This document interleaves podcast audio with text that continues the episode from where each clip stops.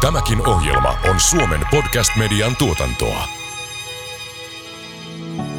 Tässä on oikeastaan kolme kulmaa. Tässä asiassa puhutaan ihmisistä, johtamisen kehittämisestä, digitalisaatiosta, automaatioasteen nostamisesta ja vastuullisuudesta. Eli vaan oikeastaan taivas on rajana, että mitä voidaan tehdä. Kuuntelet Kasvupodia. Ohjelmaa, jossa tähytään suomalaisen bisneksen tulevaisuuteen ja sen menestystekijöihin. Ohjelman tuottaa Business Finland. Juontajina Tomi Korhonen ja William von der Paalen. Tervetuloa kuuntelemaan Kasvupodia. William von der Paalen täällä juontamassa ja etästudiossa kotona Tomi Korhonen. Morjens Tomi.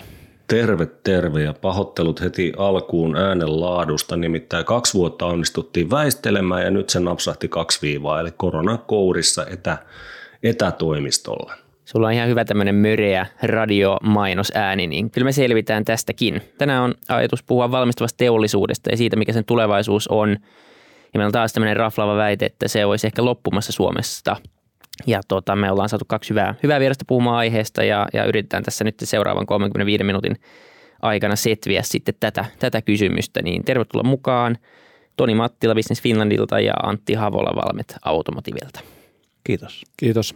Jo ennen kuin hypätään haasteisiin, niin varmuuden vuoksi voitaisiin vielä määrittää valmistava teollisuus, ettei se mekkinältäkään vahingossakaan ohi, että mistä me puhutaan, kun me puhutaan tästä, niin mikä olisi semmoinen hyvä – ytimekäs määritelmä siitä, että mitä, mitä siihen kaikkea kuuluu. Ehkä yleisimmisillä ajatellaan, että, että siihen kuuluu kappale tavaraa valmistava teollisuus, eli mit, mit, mitä nyt ihan pienestä suureen yksittäisistä kuluttajatuotteista suuriin teollisiin laitteisiin, koneisiin ja laitteisiin. Toki nämä ää, haasteet koskee myös ihan teollisuutta laajemminkin, prosessiteollisuutta ja muuta, mutta kuitenkin niin tämmöisen määritelmän mä antaisin. Joo, ehkä semmoinen, semmoinen tota keskustelun alkuun vielä tuosta väitteestä, niin valmistava teollisuus on, kuitenkin pitkään ollut Suomen viennin yksi vetureista. Hmm. Mutta että jos tarkastellaan uudistumista ja tuottavuutta, niin ne tuntuu polkevan paikallaan, niin miltä tällainen väite teidän korviin kuulostaa? Tunnette kuitenkin valmistavan teollisuuden varsin hyvin. No se pitää paikkansa, että on ollut viennin veturi ja on se sitä edelleenkin, mutta, mutta se täytyy tietenkin äh, tunnustaa, että äh, kyllä siinä täytyy tehdä töitä, että siinä viennin veturina pysytään. Ja, ja tässä on monta haastetta nyt, mikä tähän päivään liittyy. Ja Yksi keskeinen on tietenkin se, että Suomi on korkeiden valmistuskustannusten maa ja se, siitä seuraa monia juttuja. Toisaalta se määrittää sitä, mitä täällä kannattaa valmistaa. Se liittyy siihen, että suomalaisten yritysten, niiden täytyy pitää tuotteensa kilpailukykyisenä koko ajan, kun muut kilpailijat kehittää omia tuotteitaan. Ja yksi asia tuohon tuottavuuden haasteen lisäksi on myös se, että suomalaisten yritysten TKI-panostukset tällä vuosituhannella on ollut historiallisen alhaiset. Et se, se on niinku yksi uhka, mikä tässä saattaa näkyä tulevaisuudessa, että miten me säilytetään suomalaisten yritysten tuotteiden kilpailukyky, jos niitä panostuksia ei siihen tehdä.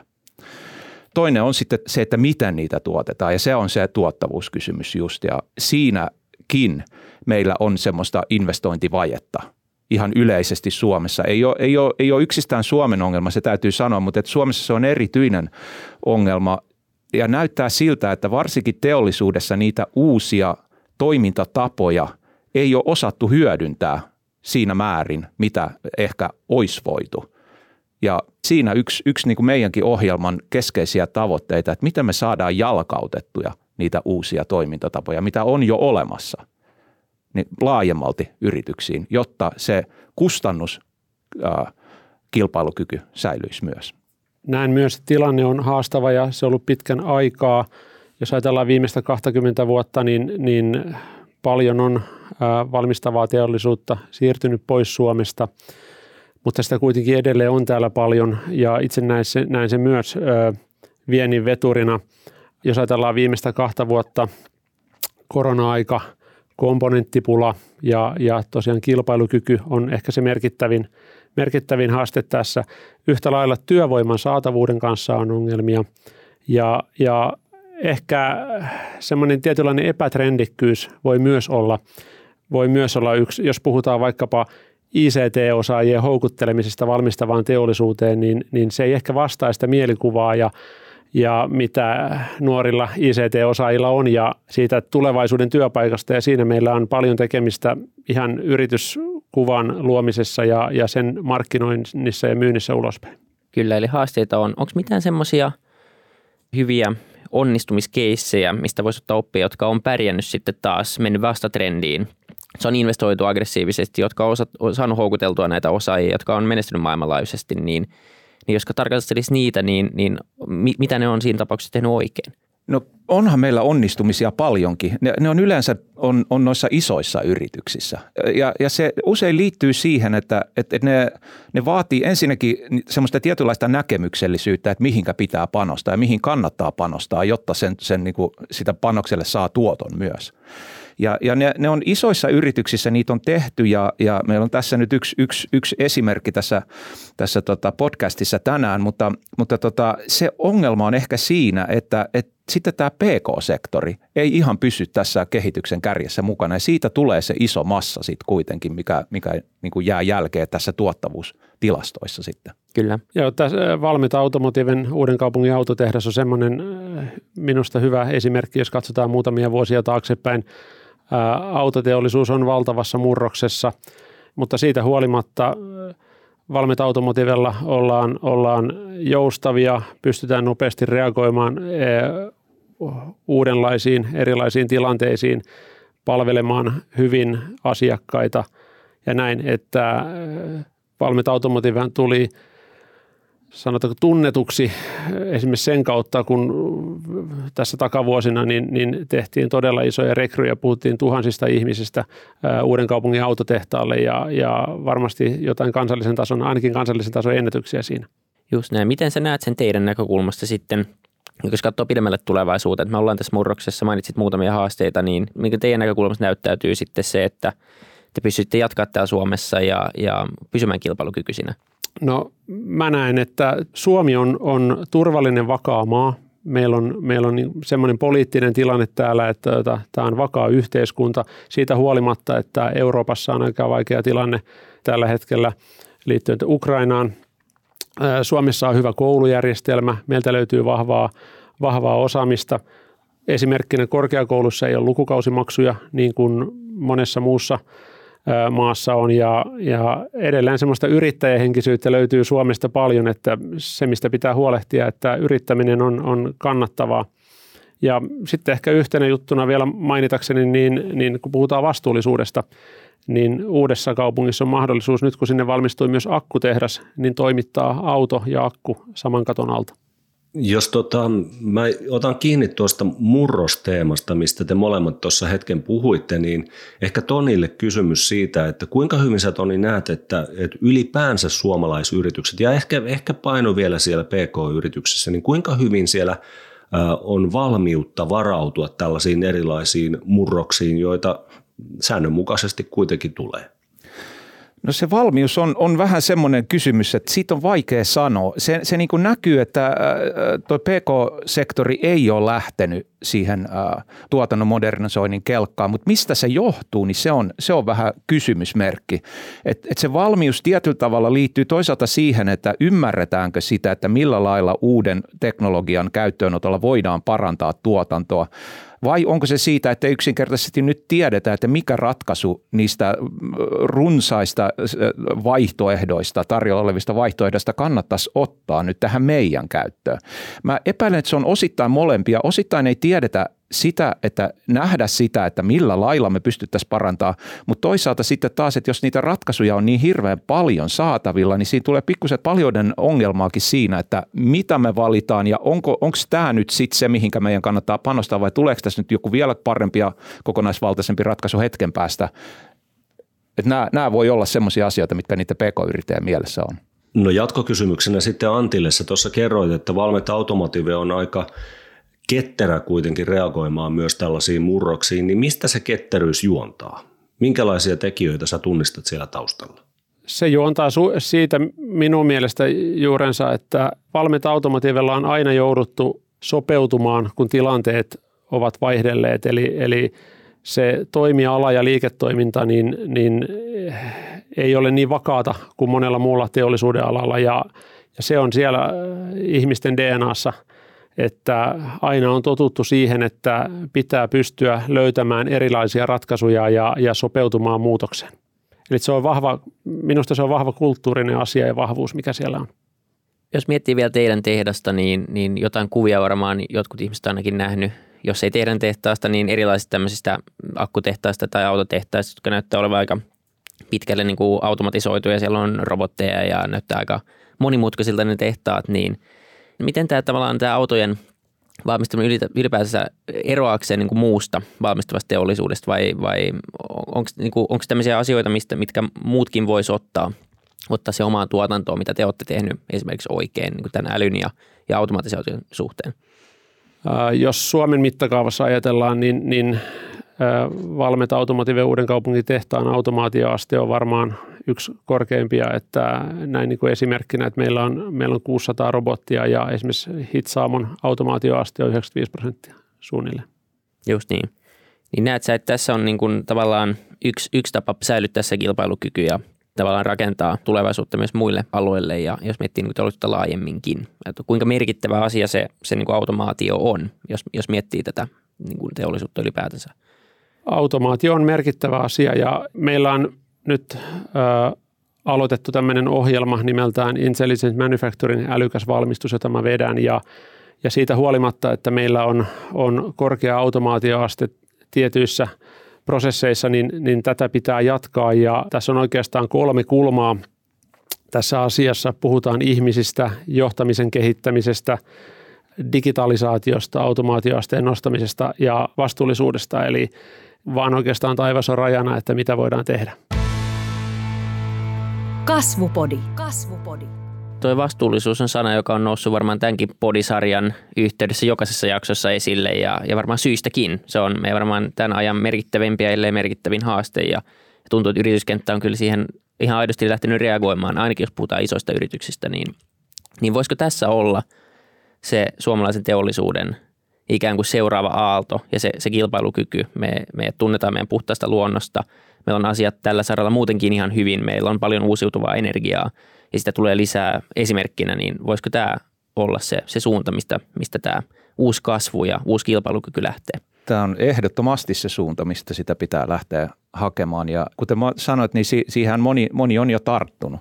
Ja se on hirveän tärkeää ajatella sitä nimenomaan liiketoimintamahdollisuutena, että äh, äkkiseltäänhän toi ympäristöllinen kestävyys nähdään niin kuin kulueränä, joka sitten vaan niin kuin nostaa niitä valmistuskustannuksia. Mutta, mutta siinä on niin kuin oiva mahdollisuus äh, nyt siinä, että, että ihmisten arvomaailmaa on selkeästi pikkusen hiljalleen muuttumassa ja niitä, niitä kestäviä arvoja aletaan arvostamaan, niin se pitää osata vaan kääntää sitten siihen niin kuin tuotteen haluttavuuteen ja siihen, että kuluttaja valitsee sen, sen sijaan, että valitsee kilpailevan, joka ei ole yhtä kestävä tuote.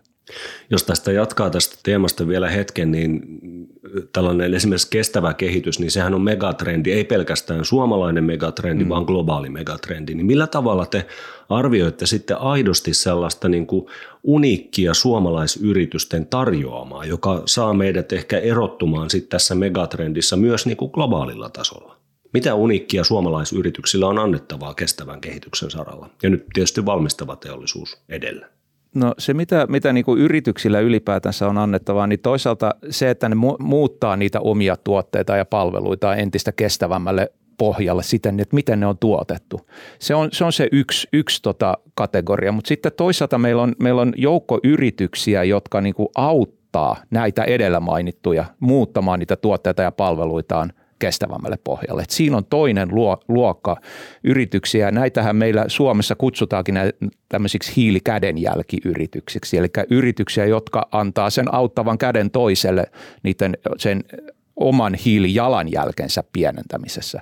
Et siinä, siinä on niin kuin toinen tulokulma. Ja tämä, tämä hiilikädenjälki on, on äh, kategorian yritykset on nimenomaan se, jossa on se iso – liiketoimintapotentiaalia ja kasvupotentiaalia ja sen lisäksi väheksymättä tätä ensimmäistä, mutta että tässä jälkimmäisessä on Suomelle iso kasvumahdollisuus. Te olette Antti ottanut tämän strategisesti erittäinkin keskiöön tämän kestävän kehityksen ja mä luin aina tässä meidän etukäteisnooteissa, että tavoite on olla hiilineutraali tänä vuonna jo, kun muut yritykset tai moni yritys puhuu 2030-luvusta, 2050-luvusta. Tietenkin vähän erilaisia ehkä tilanteita monella, mutta harvemmin kuulee, että iso yritys on tänä vuonna hiilineutraali, niin, niin haluatko kertoa tästä vähän lisää? Joo, se pitää paikkansa, että meillä on kestävän kehityksen ohjelma ja tämä on todella merkittävässä roolissa meidän strategiassa. Ja niin kuin sanoit, ollaan hiilineutraali eh, koko group-tasolla tänä vuonna ja eh, Valmet Automotive Uuden kaupungin tehdas jo viime vuonna. Ja meillä on useampia painopistealueita tässä vastuullisuudessa, mitä, on, mitä ohjelmassa on mukana. Yksi on toiminnan ympäristövaikutusten vähentäminen ja tämä tarkoittaa käytännössä niin sitä, että tuotantolaitoksista tulee hiilineutraaleja ja nyt me ollaan, ollaan siinä, eli esimerkiksi hiilidioksidipäästöjen minimoiminen. Toisena painopistealueena on tämmöinen, puhutaan yrityskansalaisuudesta, joka tavoitteena on, on ihmisten yhdenvertainen ja, ja oikeudenmukainen kohtelu työpaikalla ja työntekijöiden motivointi ja työssä jaksamisen tukeminen ja näin päin pois ja sen myös, myös näiden asioiden mittaaminen. Ja kolmantena asiana on, on sitten kestävän kehitykseen liittyvän tietoisuuden läpinäkyvyyden ja luotettavuuden lisääminen ja erilaisten sidosryhmäyhteistyön vahvistaminen hallinta. Ja eli tässä on myös paljon sitä, että siitä vastuullisuudesta täytyy saada osa kaikkien ihmisten arkea niin, että me koulutetaan ja itse opitaan niin, että jokainen osaa sitä vastuullista, vastuullisuutta ajan myötä miettiä sen oman työn ja työn tekemisen kautta. Kuinka suuri kilpailuetu se on ollut niissä keskusteluissa, mitä te käytte, kun, kun haalitte uusia asiakkuuksia tai, tai alatte valmistaa akkuja joillekin tietyille, tietyille toimijoille, niin, niin nouseeko tämä sielläkin yhtä lailla keskiöön, että se on oikeasti ostokriteeri nykyään, eikä vaan semmoinen nice to have? Mä näen, että se on täysin välttämätön asia tänä päivänä ja, ja iso, sillä on iso kilpailuedellinen merkitys. Ja me edellytetään tiettyjä vastuullisuuteen liittyviä asioita myös meidän yhteistyökumppaneilta. Antti kuvasi hyvin sitä, että miten edelläkävijä yritys on, on niin kuin oman strategiansa kautta lähtenyt toteuttamaan kestävän kehityksen tavoitteita, jotka tietysti tukee sitten omaa liiketoimintaa. Mutta jos me tarkasteluvinkkeliä siirretään Suomen tasolle, hmm. niin miten sä näkisit, että miten me saadaan monistettua ja skaalattua tätä toimintamallia esimerkiksi siihen PK-yrityskenttään, josta, josta äsken puhuttiin, jotta me Suomena toisaalta – päästään asemoitumaan etu, etujoukkoihin ja toisaalta sitten, sitten tuomaan sitä liiketoimintaetua näille yrityksille?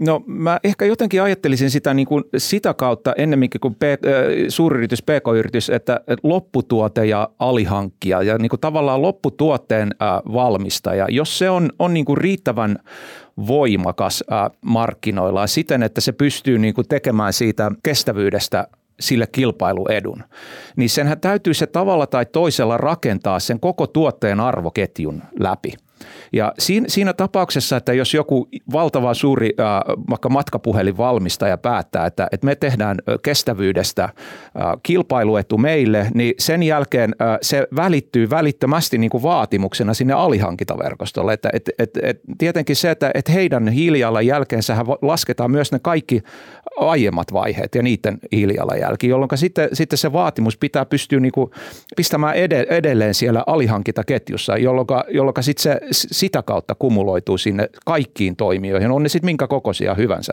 siinä arvoketjussa. Ja siinä tulee itse asiassa se kilpailuaspekti myös, että kuinka yritys pääsee tämmöisen ison valtavan yrityksen arvoketjuun, niin, niin siitä pitää tulla se kilpailu yksi tekijä hinnan ja muun laadun lisäksi. Ja sitä kautta se välittyy ja skaalautuu sitten. Se, miten, miten se sitten saadaan, niin tietenkin tässä se, se vaatii raportointia ja raportointin kehittämistä ja ennen kaikkea sen todentamista, että miten se pystytään uskottavasti tekemään. Ja, ja mä, mä epäilen, että, että siihen voi olla, että siitä, siihen puututaan regulaatiollakin jonkin verran, mutta, mutta se on oikeastaan mun mielestä ainoastaan myönteistä regulaatiota ja semmoista kehitystä, joka kiihdyttää tätä vihreätä teollisuudessa. Jakson raflava teema oli se, että säilyykö tämä teollisuus täällä, täällä Suomessa vai ei, niin, niin jos tämä on yksi tämmöinen kilpailutekijä meille, jossa me, voilla, me voitaisiin pärjätä tämä vihreä siirtymä ja, ja, ja tota, ää, ilmastonmuutoksen vasta, vastaa, tai sitä vastaan kamppaileminen, niin – jos nyt tässä kuuntelee vaikka joku PK-yrittäjä, joka ei ole vielä lähtenyt sitä omaa firmaa muuttamaan ihan hirveästi, mutta haluaisi olla kilpailukykyinen ja, ja pärjätä ja säilyttää sen oman firman kilpailukyvyn ja, ja säilyttää sen nimenomaan täällä Suomessa, niin, mitä muita asioita vielä, jos mennään ihan konkretiaan, niin, niin tämmöinen yritys voisi lähteä tekemään. Tämä on nyt hypoteettinen ja fiktiivinen yritys, niin me voidaan olettaa, mitä me halutaan, mutta jos vihreä siirtymä ja siihen panostaminen ja hiilijalanjäljen nollaminen on yksi asia, niin, niin mitä muuta tämmöinen yrittäjä voisi lähteä miettimään? Itse asiassa mainitsin tuossa jo aikaisemmin, toinen on ihmiset ja johtaminen ja sitten digitalisaatio. Ja itse niin kuin väitän, että esimerkiksi johtaminen on sellainen asia, että sitä meidän pitää kaikkien pystyä kehittämään kaikilla tasoilla ja jos ajatellaan ihmisten arvomaailmaa, niin itse niin kuin uskon siihen, että kun on yritys, joka on tunnetusti hyvin johdettu, niin ihmiset viihtyy ja pysyy siellä. Totta kai palkalla on oma merkityksensä, mutta on paljon muita tekijöitä, jotka vaikuttaa tähän ja mä uskon siihen johtamisen kehittämiseen helppo yhtyä tuohon. Aloit, aloittaisin siitä tuotteen kilpailukyvystä ja muistaisin ne, ne T&K-panostukset, mitä, mitä yritysten pitää tehdä. Se pitää olla suunniteltu ja tuotettu se, se tuote niin, että se on kestävästi tehty ja, ja, ja se valmistus pitää siihen su, suunnitella ihan yhtä lailla – mukaan. Ja, ja kaikki tämä perustuu osaamiselle ja, ja sen takia osaaminen on siinä keskiössä. Tämä on niin ehkä haastava tilanne siinä mielessä, että kuten tuossa alussa mainittiin, niin tämä tuottavuuden parantaminen on semmoinen investointivelka, mitä, mitä meillä nyt on tällä hetkellä. Se olisi pitänyt tehdä paljon aikaisemmin. Me olisi, me olisi niin, niin paljon helpompaa nyt keskittyä tähän vihreäseen siirtymään, että jos se olisi nyt yht, y, ainoa asia, mikä tässä on pöydällä. Nyt näitä pitää vaan tehdä, tehdä samaan aikaan, jolloin silloin pitää, pitää lähteä tuotteesta, osaamisesta, tuotannosta monta asiaa yhtä aikaa, mutta et niihin, niiden pk-yrittäjän arki minusta pitäisi keskittyä tällä hetkellä. Mä otan kiinni tästä viimeisimmästä, eli, eli osaajista. Osaajapulasta on puhuttu melkein alalla kuin alalla. Niin summatkaa hieman sitä, että miltä valmistavan teollisuuden vinkkelistä osaajapula näyttää, eli minkälaisista osaajista on pula, ja toisekseen sitten se, mistä Antti tuossa alussa mainitsit, eli että valmistava teollisuus ei välttämättä näyttäydy niin houkuttelevana – esimerkiksi kansainvälisille osaajille kuin sitten joku toinen toimiala, niin miten tätä pulmaa voitaisiin lähteä ratkaisemaan? Jos aloitetaan sitä osaajapulasta, niin mä itse näen, että tulevaisuuden työ muuttuu esimerkiksi automaatioasteen nostamisen myötä ja sitä kautta meidän pitää pystyä tunnistamaan, että minkälaista osaamista me tarvitaan esimerkiksi 2030. Meillä on nyt jo tämän aihepiirin osalta tehdään töitä, meillä on korkeakouluyhteistyötä ja tämän tyyppisiä asioita. Ja tässä oli mielenkiintoinen tutkimus huhtikuussa, se oli eh, Etlan, MIT ja Laboren eh, tutkimus, jossa oli tutkittu tätä, että vievätkö eh, robotit Suomesta työpaikat.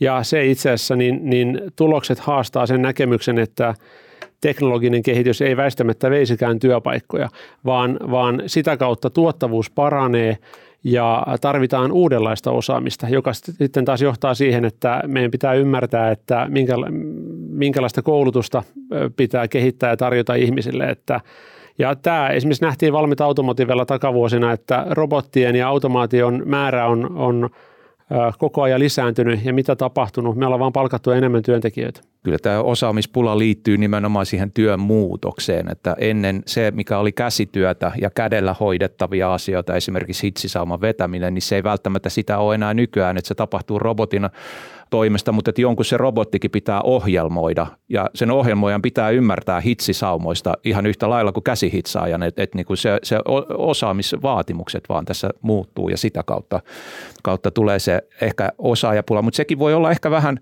vähän sillä että miten siihen vastaa, että, että aika lailla, lailla niin kuin se tietyllä tavalla asettaa vaatimuksia myös sille työnantajalle, että niiden kyllä pyst, täytyy pystyä pitää ajantasaisena niiden työntekijöiden osaaminenkin myös, että, että kenen tehtävä se sitten, onko se yhteiskunnan tehtävä tuottaa aina uusia vai ö, yritysten ö, kouluttaa omiaan, niin se on, se on hyvä kysymys, mutta, mutta tota, molempia varmasti tarvitaan. Niin tuosta voisi vähän puhua, pitikin kysyä vähän siitä, että miten tätä kannattaa sitä vastuunjakoa miettiä.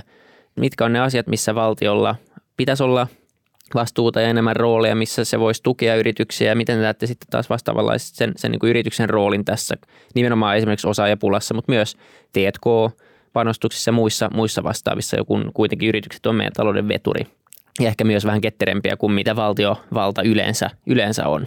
Kyllä mä henkilökohtaisesti katsoisin hyvin paljon niiden yritysten suuntaan, että silloin kun jos se tekee pikkuhiljaa sen työn hiljalleen muuttuessa, tämä nämä koulutuspanostukset siihen henkilökuntaan, niin, niin se pitäisi olla niin kuin tavallaan niin kuin toimintamalli yrityksissä, että et, et koulutetaan ne saman tien kun ne te, työntekijät siihen uusiin toimintatapoihin, et, että ei tule tämmöistä investointivajetta niin kuin nyt, nyt monessa asiassa on, että sitten sit te, nähdään se niin kuin panostus siihen niin, kuin niin mahdottomana, että, että ajatellaan, että on helpompi vaan rekrytoida uusi sitten ja pistää toinen kilometri tehtaalle. Se ei välttämättä ole kovin kestävä juttu. Mutta toisaalta totta kai pitää olla, olla myös yhteiskunnan koulutusjärjestelmiä ja muiden pystyä kyetä tuottamaan sitten niin kuin uusien, uusien osaamisvaatimusten mukaisia työntekijöitä sitten teollisuudelle, että, että kaikkien täytyy pysyä kärryillä siinä tässä muuttuvassa maailmassa. Joo, mä näen tämän aika paljon samalla lailla ja, ja vastuu on niin kummallakin, mutta sieltä yrityksestä se mun mielestä myös lähtee.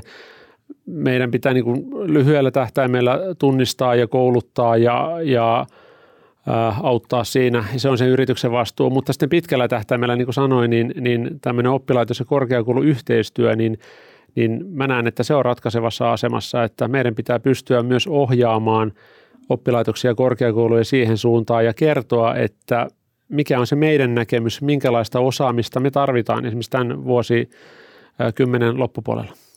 Ja ehkä näin niin kuin yhteiskunnallisesta näkökulmasta pitää vielä lisätä siihen, että ehkä sitten kuitenkin meidän niin kuin laajemmalti katsottuna niin pitää myös panostaa siihen tehokkaaseen muuntokoulutukseen. Että joskus se voi olla sitten niin, että, että, että se sille osa, vanhalle osaamiselle ei ole enää tarvetta, mutta että yhteiskunnallisesta näkökulmasta se pitäisi äkkiä saada sitten takaisin niihin uusiin tehtäviin. Että jonkinlainen mekanismi siihen väliin kanssa, mikä jää näitä ihan oppilaitosten ja yritysten välimaasta sivuttiin ja, ja puhuttiin muutamistakin tällaisista megatrendeistä, jotka on sekä valmistavassa teollisuudessa että noin laajemminkin, mutta viime aikoina ollaan kuultu myös niin kuin, varsin positiivisia uutisia esimerkiksi siitä, miten yhdysvaltalaisyritykset on alkaneet tuoda tuotantoaan takaisin kotimaahan. Sen sijaan, että, että tehdään offshoringia, niin tehdäänkin onshoringia tai reshoringia. Niin oletteko te tunnistanut tällaista – kehitystä noin yleisemmin ja voisiko sama tapahtua myös täällä Suomessa? Mä oon kuullut tämän nyt viime aikoina useasti, kun se Biden sanoi, mutta silloin kun se Macron sanoi tuossa kaksi vuotta sitten, niin se ei, herättänyt va, niin kuin lainkaan vastaavaa huomiota. Mutta siis tämä keskustelu on lähtenyt mun mielestä hyvinkin laajalti jo siitä koronapandemiasta ja tästä heräämisestä tähän globalisaatioon ja siihen riskeihin, mitä yrityksille on siitä, että arvoketju on yksinkertaisesti levällään ympäri maailmaa onko se sitten ratkaisu se, se siirtäminen kokonaan tuolle niin kuin tietylle talousalueelle kaikki tuotanto, niin en, en ole ihan henkilökohtaisesti vakuuttunut siitä, että ehkä, ehkä tässä niin kuin tietyllä tavalla sekin on vaihtoehto, että me kehitetään sitä globalisaation resilienssiä ja, ja varmistutaan vaan, että ei olla niin kuin siellä arvoverkostossa ei ole semmoisia kapeikkoja, että, että se, sen saisi niin kuin helposti polville. Niin kuin nyt tästä sirupulasta niin kuin hyvänä esimerkkinä siitä, että tämmöisiä ei saisi tapahtua, mutta, mutta se, että se osaaminen, siruihinkin liittyvä osaaminen, niin sitä on hirveän vaikea synnyttää nopeasti niin kuin uudelle talousalueelle, niin, niin sekin on valtava investointi ja vie aikaa, että sen takia mietin, että olemassa olevan kehittäminenkin on, olisi kyllä yksi vaihtoehto. Niin me ollaan tässä aika pitkään kuitenkin erikoistuttu ja, ja tehty nishimpää ja nishimpää. Että se mm. peruslyykynä esimerkki, että kukaan ihminen maailmassa ei pysty itse tekemään lyykynää tai oikeastaan mitään tuotetta enää. Ja, ja tota, nyt tietenkin tullut aika paljon keskustelua siitä ja varsinkin nyt vielä sodankin aikana niin alettu miettimään näitä asioita. Me ollaan rakennettu tai maalattu itsemme semmoiseen nurkkaan kuitenkin tämän systeemin kanssa, mikä me ollaan rakennettu, että sitä ei ihan noin vaan ainakaan sieltä lähdetä purkamaan. Niin, Toinen vaihtoehto on sitten se, että elää täysin omavaraistaloudessa, että ei, ei sekään niin jotenkin oikein kyllä kuulosta vaihtoehdolta. Että, että mun mielestä tämä on niin tietyllä tavalla järjestelmät kehittyy ja tämä globalisaatio on tapahtunut hirveän nopeasti. Että, että se, se nyt, nyt tässä tuli niin kuin niitä riskejä esiin, että, että meidän pitää vaan parantaa vähän järjestelmää. Kyllä mä uskon, että se on hyvä, hyvä, hyvä suunta, mutta että, että sit kaikkea pitää kehittää ja tämä nyt on, osoittaa tämmöiset kriisit vaan sit niitä kehityskohtia, mitä siellä on. Saattaa olla, että joissain asioissa on perusteltua, palataan hiukan takaisin ja sitä kautta saadaan riskitasoja alas. Sitten on toki myös se vastuullisuus ja puhutaan esimerkiksi logistiikasta, kuljetuksen päästöistä näin päin pois, niin varmaan sielläkin tapahtuu asioita, mutta en usko itsekään, että palataan täysin semmoiseen omavaraistalouteen. Mm. Kyllä. Me ollaan lähetetty terveisiä jo PK-yrittäjille ja, ja sille ihmisille, joka haluaa tehdä tehtaasta kilpailukykyisen, mutta Suomi-tasolla tuntuu puuttuvan vähän semmoinen visio. Meillä ei oikein ole mitään semmoista hyvää tarinaa, mitä me kerrotaan Suomesta, ainakaan isossa mittakaavassa, mitä me täällä tehdään, missä me halutaan olla maailmanjohtavia ja miten, miten me sinne päästään, vaan me ratkaistaan ikään kuin vähän yksi ongelma, ongelma kerrallaan ja ollaan ihan hyviä monessa asiassa.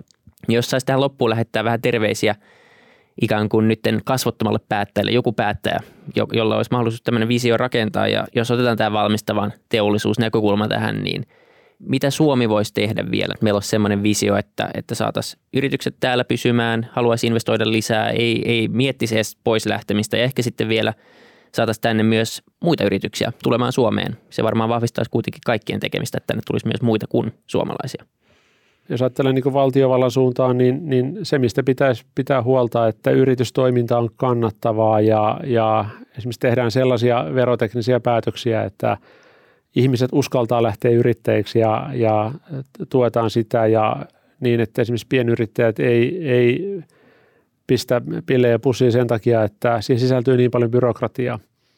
Kyllä helppo, helppo yhtyä näihin ja, ja tietenkin se osaaminen, niin jotenkin Suomi on profiloituu korkean osaamistason maana, varsinkin insinööritaidon osaamisen maana, niin, niin siitä pitää, pitää huoli, että se, siihen se, se meidän kilpailuitu perustuu jatkossakin ja, ja tämmöinen niin kuin kokonaisvaltainen kilpailukyky säilytetään. Tietyllä tavalla meidän pitää tehdä poisvalintoja siitä, että, että missä me ei olla mukana. Että ehkä voi olla, että me ei olla siellä niin kuin korkeiden volyymien, halpojen yksikkökustannusten tuotteiden valmistusmaa, mutta että me ollaan sitten korkean jalostusarvon tuotteiden maa ja, ja semmoisen niin kuin high maa ja, ja valitaan se ja panostetaan systemaattisesti sen niiden ekosysteemien rakentamiseen ja niiden edellytysten varmistamiseen täällä Suomessa.